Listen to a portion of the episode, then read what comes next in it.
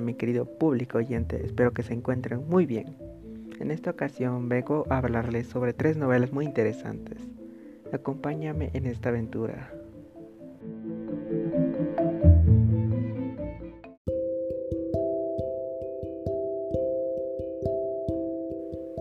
La novela Pedro Páramo fue escrita por el mexicano Juan Rulfo. Pedro Páramo es la historia de un pueblo que, sometido al poder despótico del cacique Pedro Páramo, ha quedado reducido a cenizas. Cuando Juan Preciado, el protagonista de la novela e hijo de Pedro Páramo, llega a Comala, movido por el deseo de conocer a su padre, se encuentra con la cara más amargada del abandono y la desolación, y es que, en realidad, en Comala ya no queda nadie, solo lamentos y quejas, las ánimas de los muertos que murieron sin saberlo. Gracias a estos murmullos, Juan Preciado va reconstruyendo la historia del pueblo, pero cuando quiere darse cuenta ya es demasiado tarde para salvarse. Es así como Juan Rulfo lo presenta enterrado en el subsuelo, murmurando junto al resto de los personajes sobre sus intenciones frustradas. En mi opinión, la novela Pedro Páramo es un libro de la literatura un tanto psicodélica, en el cual la imaginación juega un rol sumamente importante para el correcto desenvolvimiento dentro de la obra. En este libro la vida y la muerte se relacionan de manera directa, pues el autor, Juan Rulfo, se encarga de eliminar ese delicado espacio que existe entre estos dos conceptos. Alrededor de toda la obra podemos apreciar un sinnúmero de valores que son quebrantados, el respeto a la vida, la fidelidad y la honestidad. Sin lugar a dudas, una excelente obra que nos traslada a una realidad completamente distinta a la que vivimos y nos permitirá disfrutar de momentos de tensión, suspenso, drama, tristeza y dolor.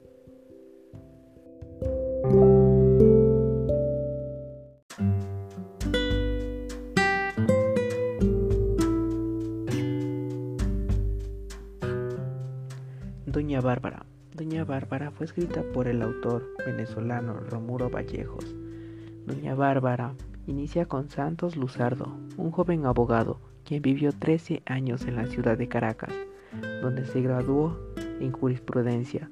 Regresa a su hacienda de Altamira, donde le reciben unos pocos peones fieles y le ponen al tanto de los desmandes de la malvada Doña Bárbara quien gracias a manejos turbios y a la alevosía de su amante de turno, el propio mayordomo de Santos Luzardo y del fundo del latifundista Lorenzo Barquero, al que dio nombre de El Miedo. Doña Bárbara es una mestiza de 40 años, víctima en su desgracia juventud de unos piratas que la violaron sexualmente. Desde aquel momento, el odio hacia el varón inspira todos sus actos. Santos Luzardo siente odio y rencor a los que le hicieron daño, pero renuncia a los rencores y decide quedarse en Altamira. Se desata la lucha entre Santos Luzardo y Doña Bárbara. Un acercamiento entre ambos personajes se hace imposible a causa de los celos que le inspira a la malvada mujer, su hija Marisela, quien vive con su padre Lorenzo Barquero. Marisela se enamora de Santos Luzardo. Ante la pasión naciente de la hermosa joven, éste siente impulsos de contradictorios y busca soluciones que no pasan de ser imaginarias. La perversa doña Bárbara manda al bobo Juan Primito a la hacienda Altamira para tomar como un cordel la medida de la estatua del joven Santos Luzardo. Burdo modo de adueñarse según sus creencias supersticiosas de la voluntad del apuesto joven Luzardo, Marisela, al darse cuenta de la mala intención de su madre, le quita con furia el cordel. La madre, después de una violenta escena, queda totalmente desconcertada. La joven Marisela abandona Altamira y regresa con su padre al rancho de Palmar de la Chusmita, donde es amenazada permanentemente para ella la lujuria de Mr. Danger. Al ser asesinados Carmelito y Rafael, peones de Luzardo, este se lanza a resolver en mano y obliga a los hermanos Mondragón a prender fuego a casa de Macanilla y hiere a uno de ellos. Se mete con sus fieles peones en tierras del miedo a parar rodeos sin licencia de la dueña. Por fin le aureola la gloria roja de la hazaña sangrienta cuando en rincón hondo cae normalmente herido el brujeador, a quien el propio Santos Luzardo entrega a la malvada mujer el cadáver de Melquiades. En cuanto a la malvada doña Bárbara, su ansia de renovación y al mismo tiempo el fondo turbio de su alma supersticiosa le impulsaron a buscar en la celda del rincón hondo una solución a sus confusiones de signos. Luego logra que sus peones maten a Balbino Paiva, quien asesinó a Carmelito y su hermano. En el momento en que se desentierran las plumas robadas, al oír de sus labios el relato del suceso del rincón hondo, Marisela le hace constar a Santos Luzardo que no es el quien mató al brujeador, sino Pajarote, su acompañante. Santos Luzardo aceptó el don de, la paz y dio en cambio una palabra de amor.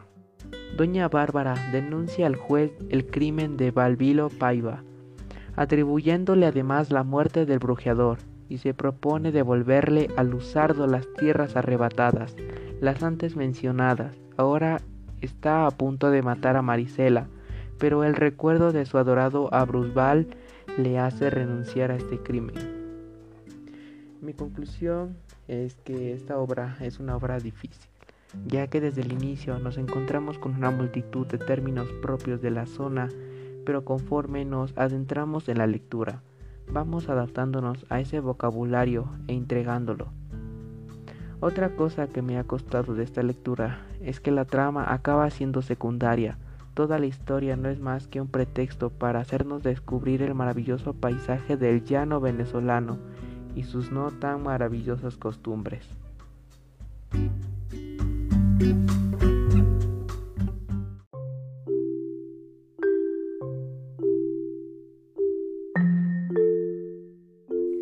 pasamos con nuestra última novela, nombrada El Guasipungo.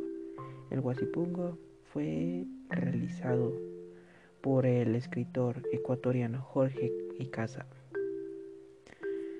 La historia comienza con Alfonso Pereira, que es un dueño de la hacienda en Guasipungo, a la cual no iba pues prefería vivir en la ciudad con su esposa e hija y tener una vida hasta cierto punto cómoda en Quito la hija de Alfonso Pereira, dueño de Cuchitambo, la hacienda donde transcurre la acción, va a ser madre.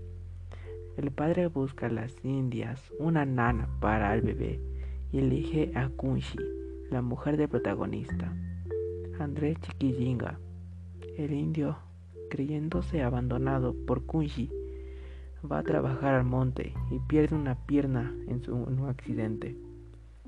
Al enfrentamiento entre el indio y el patrón, que es inevitable componentemente social, se aúna uno nuevo. El patrón pretende seducir a Kunshi. Asimismo, la mayoría de los indios es es enviada a construir una carretera con la cual los amos el inversionista extranjero, el juez y el cura del pueblo serán los únicos beneficiados.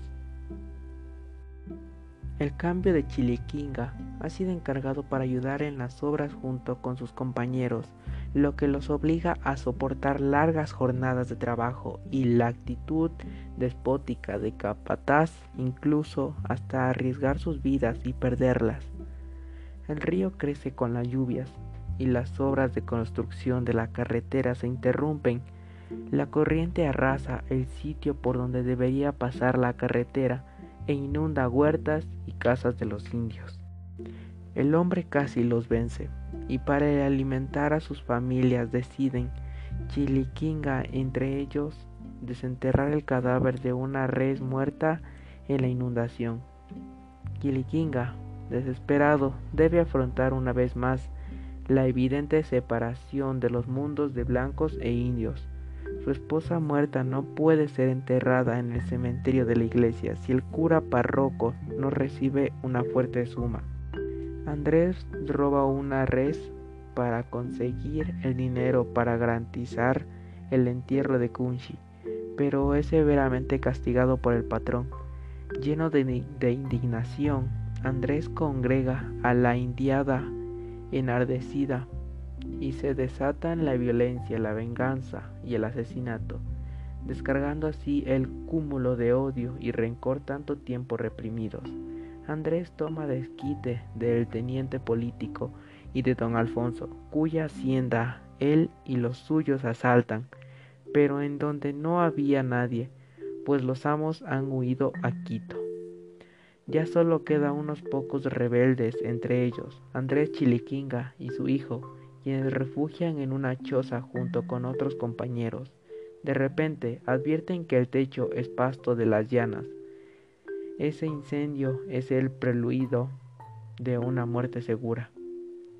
En un heroico alarde de orgullo y soberbia, Andrés toma a su hijo, abrazo y angustiado se entrega a las balas gritando Ñuñan Chic, Guasipungo, de pronto como un rayo todo endumecido para él, para ellos. Amanecer entre las chozas desechadas, entre los escombros, entre las cenizas, entre los cadáveres tibios aún. Surgieron como en los sueños cementeras de brazos flacos como espigas de cebada que, al dejarse acariciar por los vientos helados, cielos páramos de América, murmuraron en voz alta, hulamente, de teatrado.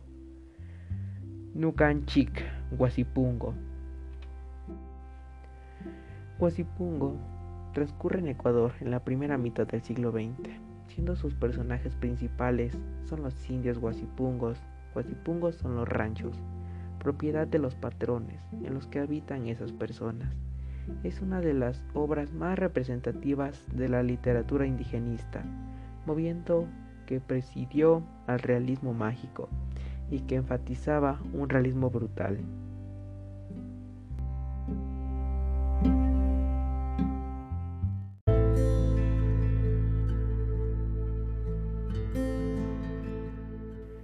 Bueno, y aquí concluimos todas las novelas relatadas por su servidor.